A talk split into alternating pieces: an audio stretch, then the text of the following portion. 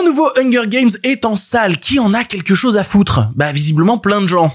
Est-ce qu'ils ont raison?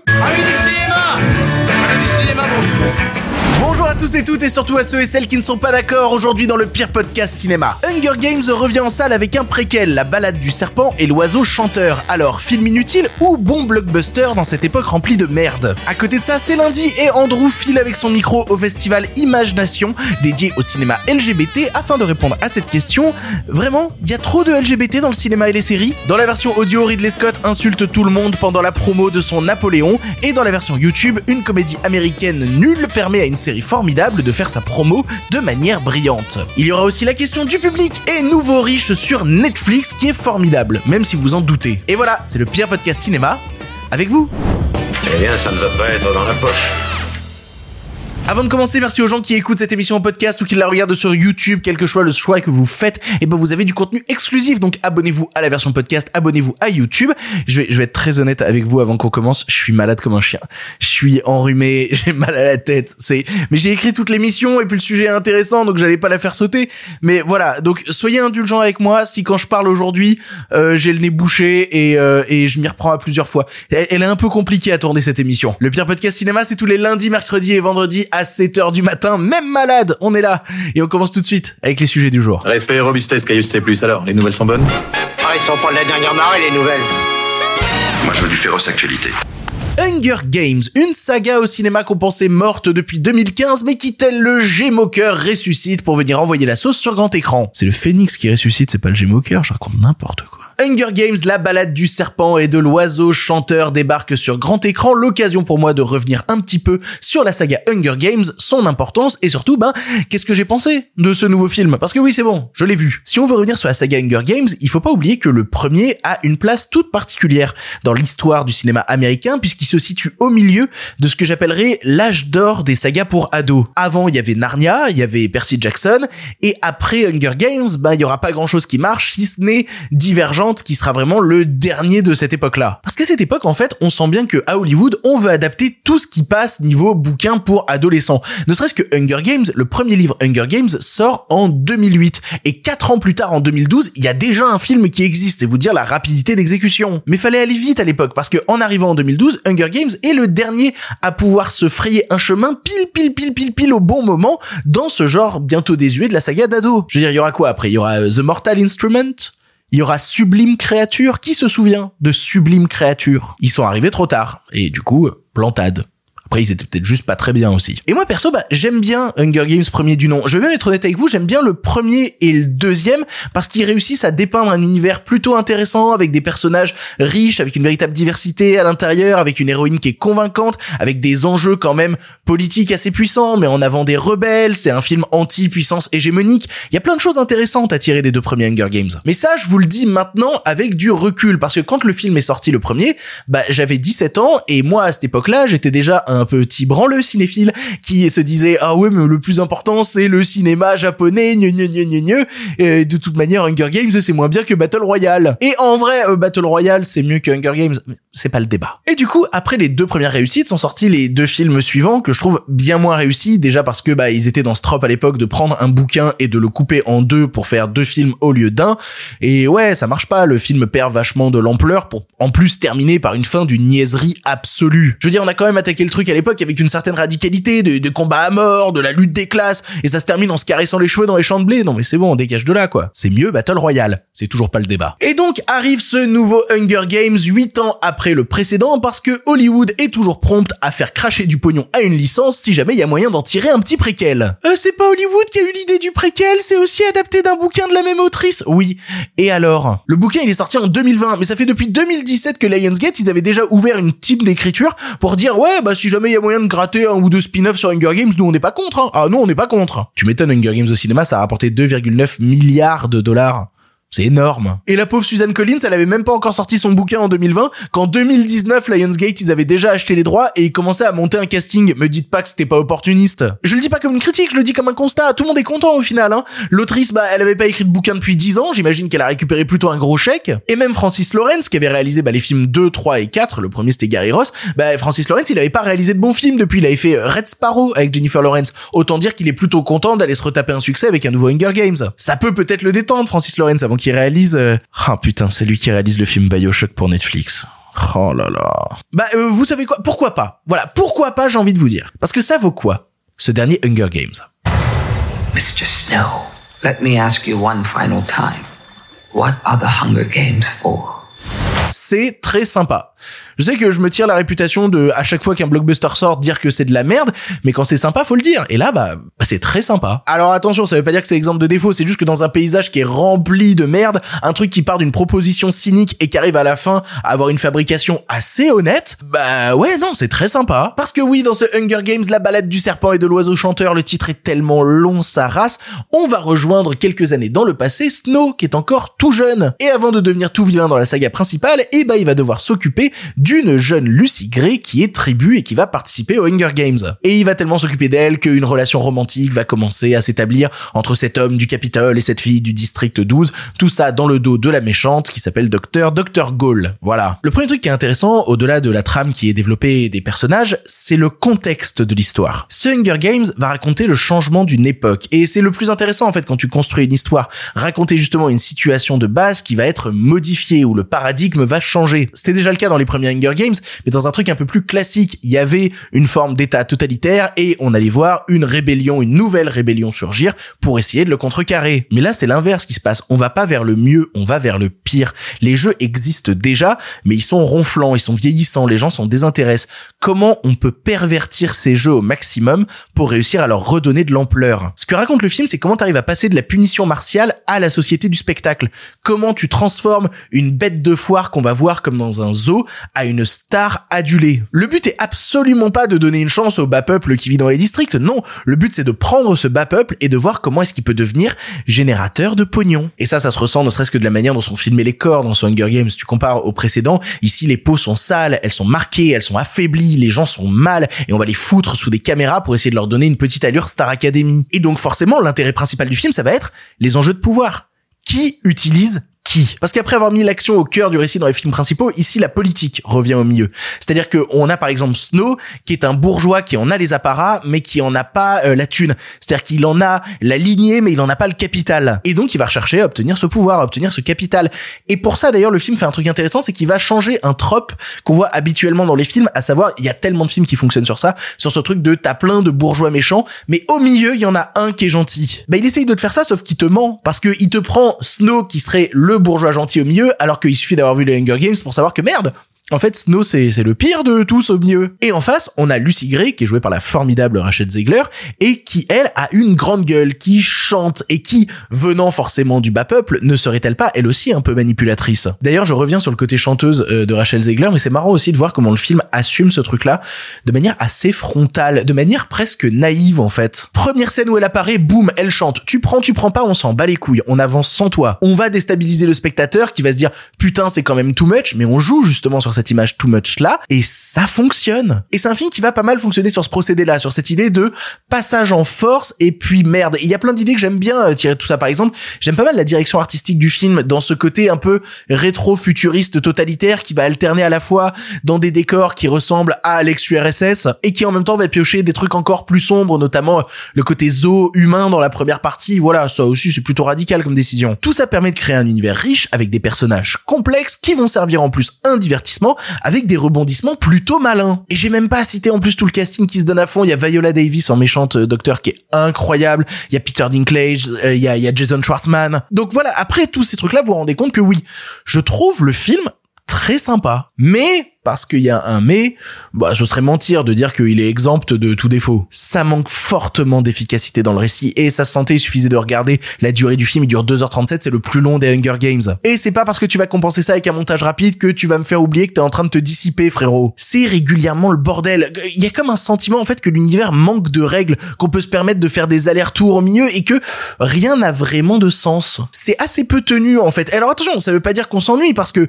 du fait que c'est un bordel généralisé, on peut se permettre plein de trucs, plein de rebondissements, des choses qui surprennent vraiment, qui viennent casser les codes, donc ça c'est cool. Mais je vous mentirais par exemple si je vous disais pas que le film est composé de trois parties, et pendant la troisième partie, bah, le soufflet est sacrément retombé. Oui, cette troisième partie, elle est très importante pour la construction de l'univers Hunger Games, mais en pur terme de construction de récit cinématographique, elle a juste aucun sens. C'est un film dans le film. En plus, un film qui manque d'ampleur et d'un vrai climax puissant comparé à toute la violence qu'on a eu avant. Alors attention, ça veut pas dire que c'est pas fait avec une certaine rigueur, ça invoque une imagerie qui est plutôt intéressante. La manière dont sont représentés les camps du district 12, ne serait-ce aussi que ce type à la fin crâne rasé avec une arme au milieu de la forêt qui tire partout. Ça assume encore une fois une certaine critique de plein de choses sur lesquelles je peux pas revenir sans spoiler, mais ça le fait assez frontalement. Le problème, c'est juste qu'en termes de pure dramaturgie, ça ne peut pas fonctionner. Parce que on a tout un build-up pendant la première partie qui monte. Dans la deuxième partie, bah, c'est le roller coaster. On descend à toute vitesse, on est heureux.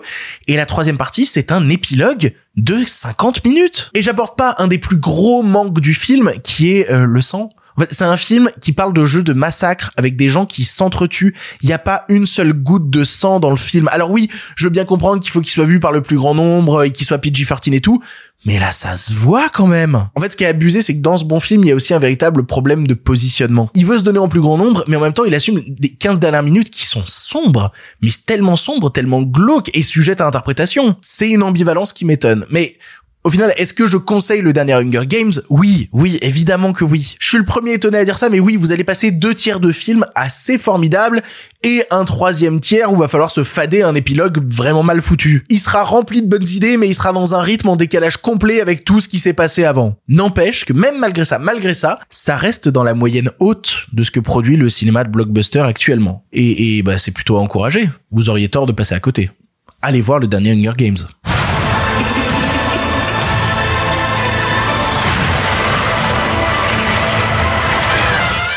C'est lundi et lundi c'est le micro d'Andrew qui parcourt les rues pour poser des questions à quiconque voudra bien y répondre. Aujourd'hui on parle cinéma LGBT, représentation et on rigole un petit peu avec certains commentaires qui viennent nous dire les LGBT sont partout. Allez, Andrew, c'est à toi. C'est une excellente question. En ce moment, à Montréal, c'est le Festival d'Imagination. C'est un festival de films LGBTQ+. Et j'avais envie de demander aux gens, c'est quoi une bonne représentation de films LGBT et une mauvaise dans les films? Donc du coup, bah, on va y demander. C'est parti. Voilà, je l'ai réussi là. Triste 137, mais c'est bon là. Bah, qu'est-ce que c'est Imagination pour ceux qui connaîtraient pas? L'Imagination, c'est le festival euh, de cinéma LGBT 2S queer de Montréal. Euh, vieux de 36 ans, on est le premier festival queer LGBT du Canada. Chaque année, on va vous chercher les meilleurs films LGBT du monde entier et d'ici. Et puis, on est en salle, mais aussi important, on est aussi en ligne. On a une présence virtuelle qu'on maintient. On est le dernier festival à faire ça presque. On tient absolument à ce que ces histoires qui sont présentes ici à Imagination, donc ces films, soient disponibles à un- autant de monde que possible pour qu'ils puissent les voir, euh, se reconnaître à l'écran, les partager avec leurs amis, leurs familles, leurs collègues. De plus en plus, à chaque année, on a des films primés, on a des films, euh, ça fait plusieurs années qu'on a les films qui sont souvent les nominations des pays aux Oscars, qui nous font voyager, qui nous font connaître d'autres expériences, d'autres vies. C'est une excellente façon de, de sortir des nouvelles un peu et de- de- d'entendre des voix authentiques, d'entendre des gens de ces pays-là parler d'eux-mêmes. Par exemple, on a le premier film bulgare queer cette année. Il s'appelle Lubin. Ok. Et c'est intéressant parce que c'est un film bulgare, mais ça parle aussi des, des Romas. Donc, c'est une autre histoire qu'on entend, dont on n'entend pas très souvent parler, une autre perspective, je dirais, une autre culture dont on n'a pas. C'est c'est juste un exemple de ce que vous pouvez trouver chez nous. Il y en a beaucoup. Quelle est une bonne représentation LGBT dans un film pour toi? Que c'est normalisé qu'il n'y a pas de fixation, que ce soit pas le point euh, focal de l'histoire, mais que ce soit simplement euh, un fait tous les jours pour euh, le personnage. Ben, c'est de pouvoir au moins voir le- le- le- les dessous de d'homosexualité, autant avec les hommes ou les femmes ou trans. Mais ça, ça n'a pas besoin d'être vraiment flagrant. Je pense pas que ça va être flagrant. Comme dans ce film-là, c'était vraiment pas flagrant. C'est tout caché dessous, mais on comprend très bien qu'est-ce qui se passe. Donc, je pense que ça, c'est très important. Quand on n'en parle pas. C'est-à-dire que on est un personnage dans une histoire. Qu'est-ce qu'une mauvaise représentation LGBT dans un film pour vous? Quand tout le monde meurt, puis c'est donc triste d'être LGBT. C'est un sujet assez récurrent dans les films LGBT, on va pas se, on va pas se le cacher. Mon Dieu, ben je sais qu'il y avait une période de moment qu'on voyait quasiment tous les films où il y avait des gays. Le gay était un voleur, le gay était un drogué, le gay, tu sais, des fois ça peut avoir une tendance que ça mané quand c'est juste ça qu'on voit dans, dans même si c'est des représentations, c'est toujours des côtés sombres de la vie LGBT, c'est sûr que ça peut être un peu lourd à la longue, puis ça donne pas nécessairement une très bonne image de la communauté, très marginale et très délinquante et très, tu sais, il y en a dans la communauté, c'est certain, dans, dans toutes les communautés en fait. C'est juste que si euh, une communauté en soi est toujours représentée d'une certaine façon, ça, ça donne pas une image globale euh, de la communauté. C'est clair. On va pas dire que c'est 100%, euh, comme vous dites en France, nickel pour les... euh, Nickel chrome. nickel. Moi, j'ai entendu nickel ultra. What? Non, c'était un On, veut faire partie du narratif, du narratif universel aussi. Quand on a commencé il y a 36 ans, il y avait pas d'image. Je veux dire queer pour englober tout le monde. là. Oui, il y en avait, mais ils étaient extrêmement négatifs. On était des meurtriers, des fous, euh, des sorcières, euh, bon. Et puis tranquillement, on commençait à raconter nos propres histoires, où, on, est maintenant au point de, comme, je viens de dire, au point d'avoir des, films qui gagnent des prix à Berlinale, à Cannes, à, à Saint-Sébastien, dans les, dans les gros festivals. Et puis des films qui, qui représentent un pays entier. Pour moi, c'est important. Quand on choisit un film LGBT pour représenter la Suède, le film cette année, c'est Opponent. C'est- important. Et comme on dit en anglais, this matters. Ça, ça fait une différence. C'est, c'est, on représente un pays. Et euh, on entend souvent dire qu'on voit trop de LGBT dans les films, dans les séries, il y en a de plus en plus. Qu'est-ce que vous en pensez? Oh, je pense que c'est très bien. ça, ça montre qu'on existe. Ouais, bon, on dit jamais ça à propos de voir trop de straight dans les films. Non, comme... c'est totalement ridicule. Je suis d'accord. Merci mon beau. Pourquoi il y a mes plans cul partout dans les festivals de films? Je t'ai- je t'ai vu rire. T'as aimé, t'as aimé ma blague? Euh, moi, je pense que c'est des gens qui sont un peu hom- homophobes à quelque part, puis qui, là, ils commencent à voir qu'on est représenté ben, à un point tel que là, euh, c'est comme ça les dérange, I I guess, un peu. Les gays, on est plus out there aussi qu'on l'était il y a 30 ans. Euh, On est plus reconnus dans nos milieux de travail, dans nos milieux sociaux. Euh, on est une partie de des humains sur la planète, donc c'est le fun qu'on soit représenté. Puis je veux dire, souvent dans les téléséries, il y a un personnage sur combien qui, qui est LGBT. Fait qu'au fond, ça représente vraiment bien. Euh, des fois, je trouve ça un peu euh, déplacé personnellement, mais en même temps, je comprends d'où ça vient. C'est, nouveau. euh, on prend de la place souvent, les gens LGBT. On, on est, on a une voix, on s'affirme. Fait que ça peut déranger certaines personnes. 100% d'accord avec Frigide. Moi, c'est drôle. Ben, moi, j'ai remarqué qu'il y en avait. Donc, point. Euh, les séries, surtout le câble est vraiment intéressant dans ce qu'il est en train de faire. Ben, ça a commencé au niveau des femmes. Les femmes ont commandé à pro- commencé à produire leurs propres histoires. Et là, là-dedans, on intègre des na- narratifs beaucoup plus complexes parce que la vie, elle est plus complexe que ce que, ce que le mainstream peut nous présenter. Donc, oui, il y a des personnages queer, mais il y en a partout des personnages queer, de- des personnes queer dans toute la vie. Donc, trop, c'est une drôle de question. Ah bah oui, mais c'est c'est juste... Moi, je dirais qu'on est enfin là. C'est- un, un portrait plus juste. C'est comme on n'est pas trop, on est là. C'est comme, sorry, on a notre place nous autres aussi dans la vie. Et puis, euh, on prend pas vraiment la place des autres, on prend notre place. Puis, Bah super, merci Charlie. Bonne journée. Bon bah on aura appris que les LGBT c'est des gens comme tout le monde. voilà, c'est cool. Allez, je repasse le micro à Victor. Hein Bye Faut que j'arrête de faire le gay comme ça. tu sais, j'ai vraiment une voix nulle. faut que ça sorte, faut que ça sorte, vas-y.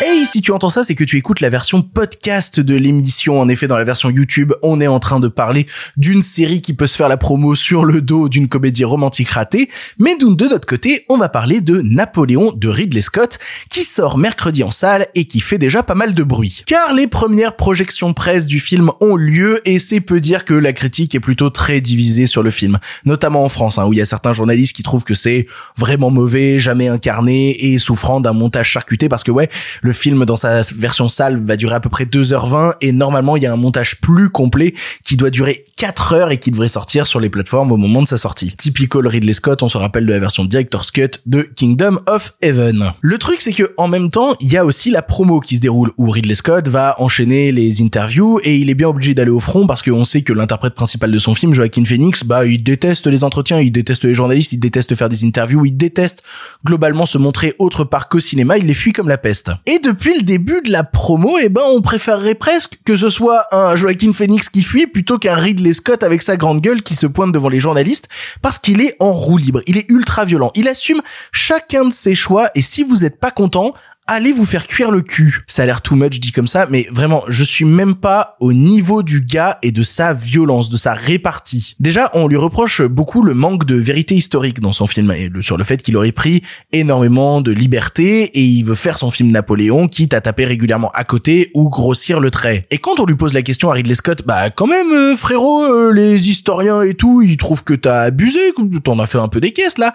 Et ben Ridley Scott répond, je le cite, quand j'ai des problèmes avec les historiens, je leur demande, Euh, excuse-moi mon pote, t'étais là? Non? Bah ferme bien ta gueule alors. Ouais, alors euh, je traduis juste, hein, vraiment, je traduis juste et, j'exagère même pas ce qu'il a dit. Il ajoute aussi que ceux qui critiquent le manque de véracité historique, notamment euh, il y a toute une scène qui se passe en Égypte où Napoléon va tirer au canon sur les pyramides, et ben il dit, je cite, je sais pas s'il a fait ça, mais c'était une manière rapide de dire qu'il s'est emparé de l'Égypte. Voilà, je, je le cite encore, il a ajouté à ça. Trouvez-vous une vie? Je crois que ça a le mérite d'être clair. Ah, et pour les Français, sachez que Ridley Scott a lu les critiques négatives que les journalistes ont fait sur son film et il s'est empressé d'y répondre par, je le cite, les Français ils s'aiment même pas eux-mêmes. Voilà. Donc euh, Ridley Scott en a visiblement plus rien à foutre, hein, voilà. Il a plus rien à prouver à personne, il a clairement pas envie qu'on l'emmerde, c'est certain. Et à ceux qui diraient que le bonhomme est finito, il a aussi été interrogé sur la question d'une fin de carrière, sur est-ce que comme Martin Scorsese, il a peur du temps qui lui reste à vivre, et il a répondu, je cite Ridley Scott, depuis que Martin a démarré Killers of the Flower Moon, j'ai réalisé quatre films. Alors non, j'y pense pas. Je me lève le matin et je me dis super, c'est parti pour une nouvelle journée de stress. Pour info, si vous voulez imaginer juste la quantité de stress que doit se taper euh, Ridley Scott, il bosse actuellement sur Gladiator 2, dont le tournage vient de reprendre post-grève, et il bosse aussi sur deux autres séries télé en même temps. Le mec n'a clairement pas le temps pour qu'on l'emmerde. Et en même temps, il a raison, l'important n'est-ce pas au final de faire un bon film. Bon, visiblement, il a pas fait un bon film d'après les critiques français. Moi, je vous donnerai mon avis personnel dans l'émission qui sortira lundi. Et en attendant, on avance. Les nouvelles n'étaient pas très fraîches, en effet. Allez, il est l'heure de la question du public. Vous le savez, à chaque émission, je poste une story. Suivez-moi sur Instagram, là où je poste mes stories, où je vous dis, eh, vous avez une question sur les cinémas, sur l'actualité du cinéma, posez-la et je vous y réponds.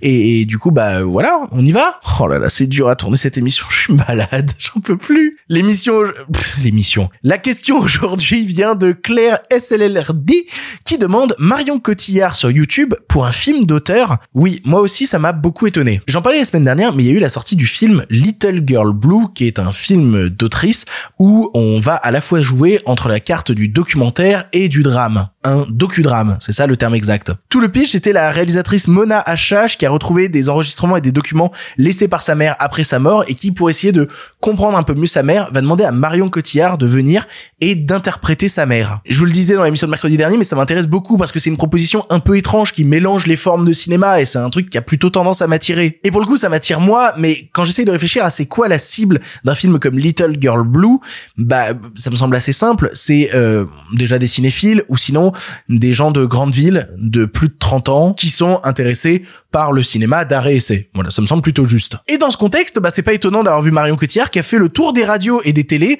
Elle est passée sur France Inter, elle est passée dans C'est à vous sur France 5. C'est pas étonnant, ça match avec la cible du film. Sauf que tous ces passages télé et radio réunis ont fait moins d'audience que deux passages sur YouTube qui ont particulièrement étonné. L'un chez McFly et Carlito et l'autre chez Squeezie. Respectivement, chez McFly et Carlito, on est à 1,1 million de vues et chez Squeezie, on est à presque 7 millions de vues. C'est euh, c'est énorme, c'est vraiment gigantesque. Mais est-ce que ça a un sens? Ces passages hein, chez des youtubeurs sont assumés comme un moment de promo, comme à la télé. Hein. Le film y est cité, il est marqué en description de vidéo. Et dans le cas d'ailleurs de la vidéo de McFly et Carlito que j'ai trouvé vraiment super, eh ben tout le délire c'est de jouer la comédie. Donc en plus de rendre hommage au métier d'actrice. Mais plus que de juger, on va essayer de comprendre comment à un moment il y a une équipe de com qui s'est dit Hmm, la cible du film qui pourrait être intéressée, c'est le public de Squeezie. Et ben vous savez quoi? Je pense que personne ne s'est dit ça. Et justement, déjà ce qu'il faut savoir c'est que la promo, c'est le meilleur moment pour des youtubeurs pour essayer de récupérer des guests un peu stylés. Les guests sont pile à ce moment-là en train de faire la tournée des médias, un youtubeur au milieu de tout ça, ça passe tout seul et c'est le meilleur moment pour en agripper. Pour Squeezie qui fait venir régulièrement des guests et à qui en plus on a reproché d'avoir une surprésence masculine et trop peu féminine, bah c'est du pain béni que d'avoir Marion Cotillard accompagnée en plus de sa gigapote Camille Cotin. Je veux dire, une actrice française oscarisée dans un concept où il s'agit de mentir. Tu peux pas faire plus la cible que le concept de Squeezie. Et à côté, c'est pas la première fois que Marion Cotillard fait un truc avec McFly et Carlito. Elle avait déjà participé à l'une de leurs vidéos où ils avaient joué au loup-garou pour la promo du film Astérix et Obélix, l'Empire du Milieu. Ce qui correspondait un peu plus quand même en termes de cible pour McFly et Carlito. Mais oui, mais non, en fait. Déjà parce que toute pub est bonne à prendre, mais surtout parce que le succès récent euh, d'un film comme Le Consentement auprès de jeunes sur TikTok a montré à nouveau aux communicants qu'il y a une certaine porosité de la part du public et que avec le bon axe, avec le bon moyen de communication, il est pas si difficile que ça que d'amener des jeunes à voir des films plus exigeants que juste les derniers trucs américains. Et même si on se dit oui, mais le public de Squeezie par exemple, c'est que des jeunes, bah pas tellement non plus parce que sur 8 millions de vues, à un moment ou un autre, ça va toucher des parents, ça va toucher des gens qui sont intéressés par ce genre de film ou qui, même s'ils sont pas intéressés, vont retenir le nom du film. La promo, c'est juste une page de pub, sauf que la personne qui a fait le yaourt, bah tu la vois à l'image. Hein. Littéralement, t'entends parler du film en boucle, et puis quand tu te retrouves devant la salle de cinéma, tu reconnais l'affiche, et donc tu vas plus facilement aller vers celui-là. Ça peut paraître bizarre, mais en vrai, pas tellement parce que tout le monde est gagnant. Les youtubeurs ont une guest quand même assez costaud et à côté de ça, le film reçoit un coup de projecteur qui est inespéré pour un si petit film d'auteur français. Ça peut convaincre un public qui aurait jamais été intéressé par ce film parce que les gens déjà intéressés, ils en ont déjà entendu parler, ils ont déjà fait la queue le mercredi matin à 9h au hall pour aller le voir. Là, réussir à gratter des entrées à côté, ben, ça compte parce que chaque entrée, surtout pour un film comme celui-là, est plutôt rare, plutôt précieuse. Ça paraît en décalage, ça l'est probablement, mais si à la fin le film fait plus d'entrées, bah tout le monde est content. À voir s'il y a un véritable taux de conversion, si à la fin le film fait plus d'entrées grâce à cette aide-là. J'en ai absolument aucune idée. Ça, il faudra regarder des stats démographiques, mais personnellement, si tu me dis que on va avec cette promo-là intéresser des jeunes à aller voir du cinéma d'auteur français, bah je vais pas me plaindre. Je vais pas chialer. Est-ce que ça va marcher? Réponse mercredi dans le box-office. Pour le cinéma, monsieur Leblanc, pour le grand écran, pas pour la petite lucarne. Allez, un film pour finir et on remballe, vous le savez, à chaque fin d'émission, je vous conseille un long métrage et euh, vous pouvez passer dans l'émission, c'est vendredi, vous suffit d'envoyer un audio à l'adresse mail lepirepodcastiné.gmail.com, un audio d'environ 3 minutes et vous avez la possibilité, le vendredi, c'est à vous que je donne la parole. Donc allez-y, lâchez-vous, envoyez un audio sur un film récent ou non, hein, faites ce que vous voulez. Et moi de mon côté, bah à la base l'émission était construite différemment, je devais terminer sur Hunger Games et du coup je me suis dit putain mais qu'est-ce que j'ai vu récemment dont je pourrais parler dans l'émission? Et en fait si, j'ai vu juste le film français avec les meilleures vannes et les meilleurs combats de l'année. Ça s'appelle Nouveau Riche. Vous êtes pas prêts pour ce débat. T'as vraiment intérêt à tout me dire, Michael. Je m'appelle pas Michael. Allez, tapis, hein. C'est quoi ça? Mon vrai nom, c'est Youssef Bouazizi.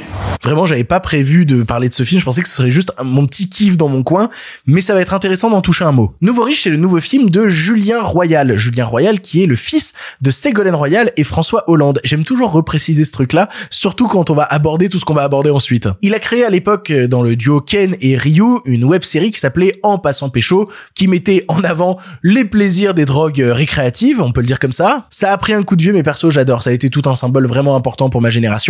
Et après cette série-là, des années plus tard, Netflix lui a proposé de faire en long métrage en passant pécho. Et déjà, le film montrait une envie particulière, celle d'un cinéma ultra rythmé. Un cinéma où t'as 36 vannes à la seconde. Un cinéma qui est un terrain de jeu immense où tu peux faire n'importe quoi à l'intérieur. Oui, le montage va être épileptique par instant, mais c'est pas grave. Faut que ça aille vite. Faut que ça aille fort. On a, on a trop d'idées, en fait. Il faut qu'on casse tout en une heure et demie. Tout ça, en plus, servi par une tripotée de caméos en passant pécho. Il y avait, je me suis parmi, par exemple, moi, de la scène où Sadek est défoncé avec l'autre.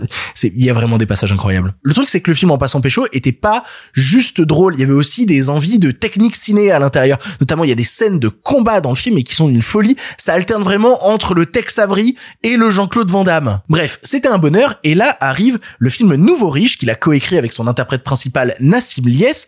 Et pour la première fois, bah, c'est un nouveau terrain de liberté. Parce qu'après des années à se coltiner les personnages de Eddie et Cockman, bah, il a enfin la possibilité de raconter des nouvelles histoires dans des nouveaux décors, dans des nouveaux terrains. Et là, tout le pitch, c'est Youssef qui est, qui est un monteur arnaqueur euh, de sa kermesse qui, à force de mentir, perd sa meuf qui était une riche héritière. Mais dans le même temps, suite à une bagarre générale à cause d'une partie de poker qui a mal tourné, il rencontre Stéphanie qui, elle, vit dans un appartement miteux mais est spécialiste de crypto-monnaie. Et ensemble, ils vont vivre des aventures. Le scénario est un prétexte. Il faut le dire aussi clairement que ça, le scénario, c'est juste la possibilité de créer un cadre et à l'intérieur pouvoir faire tout exploser. Vraiment, leur seule envie, c'est de faire des vannes et de faire péter des trucs. Un maximum de vannes et un maximum de trucs. C'est du stoner movie cocaïné qu'on dirait écrit avec le bilan sanguin de Joël Guerriot. Ça repose parfois sur de l'humour slapstick, mais Nassim Lies pousse à un niveau d'incandescence l'art de la punchline. Il, lui- il redonne des lettres de noblesse à un art qu'on pensait complètement oublié dans les arcanes de Twitter. Toujours le bon mot, la bonne phrase, le bon rythme, le bon accent.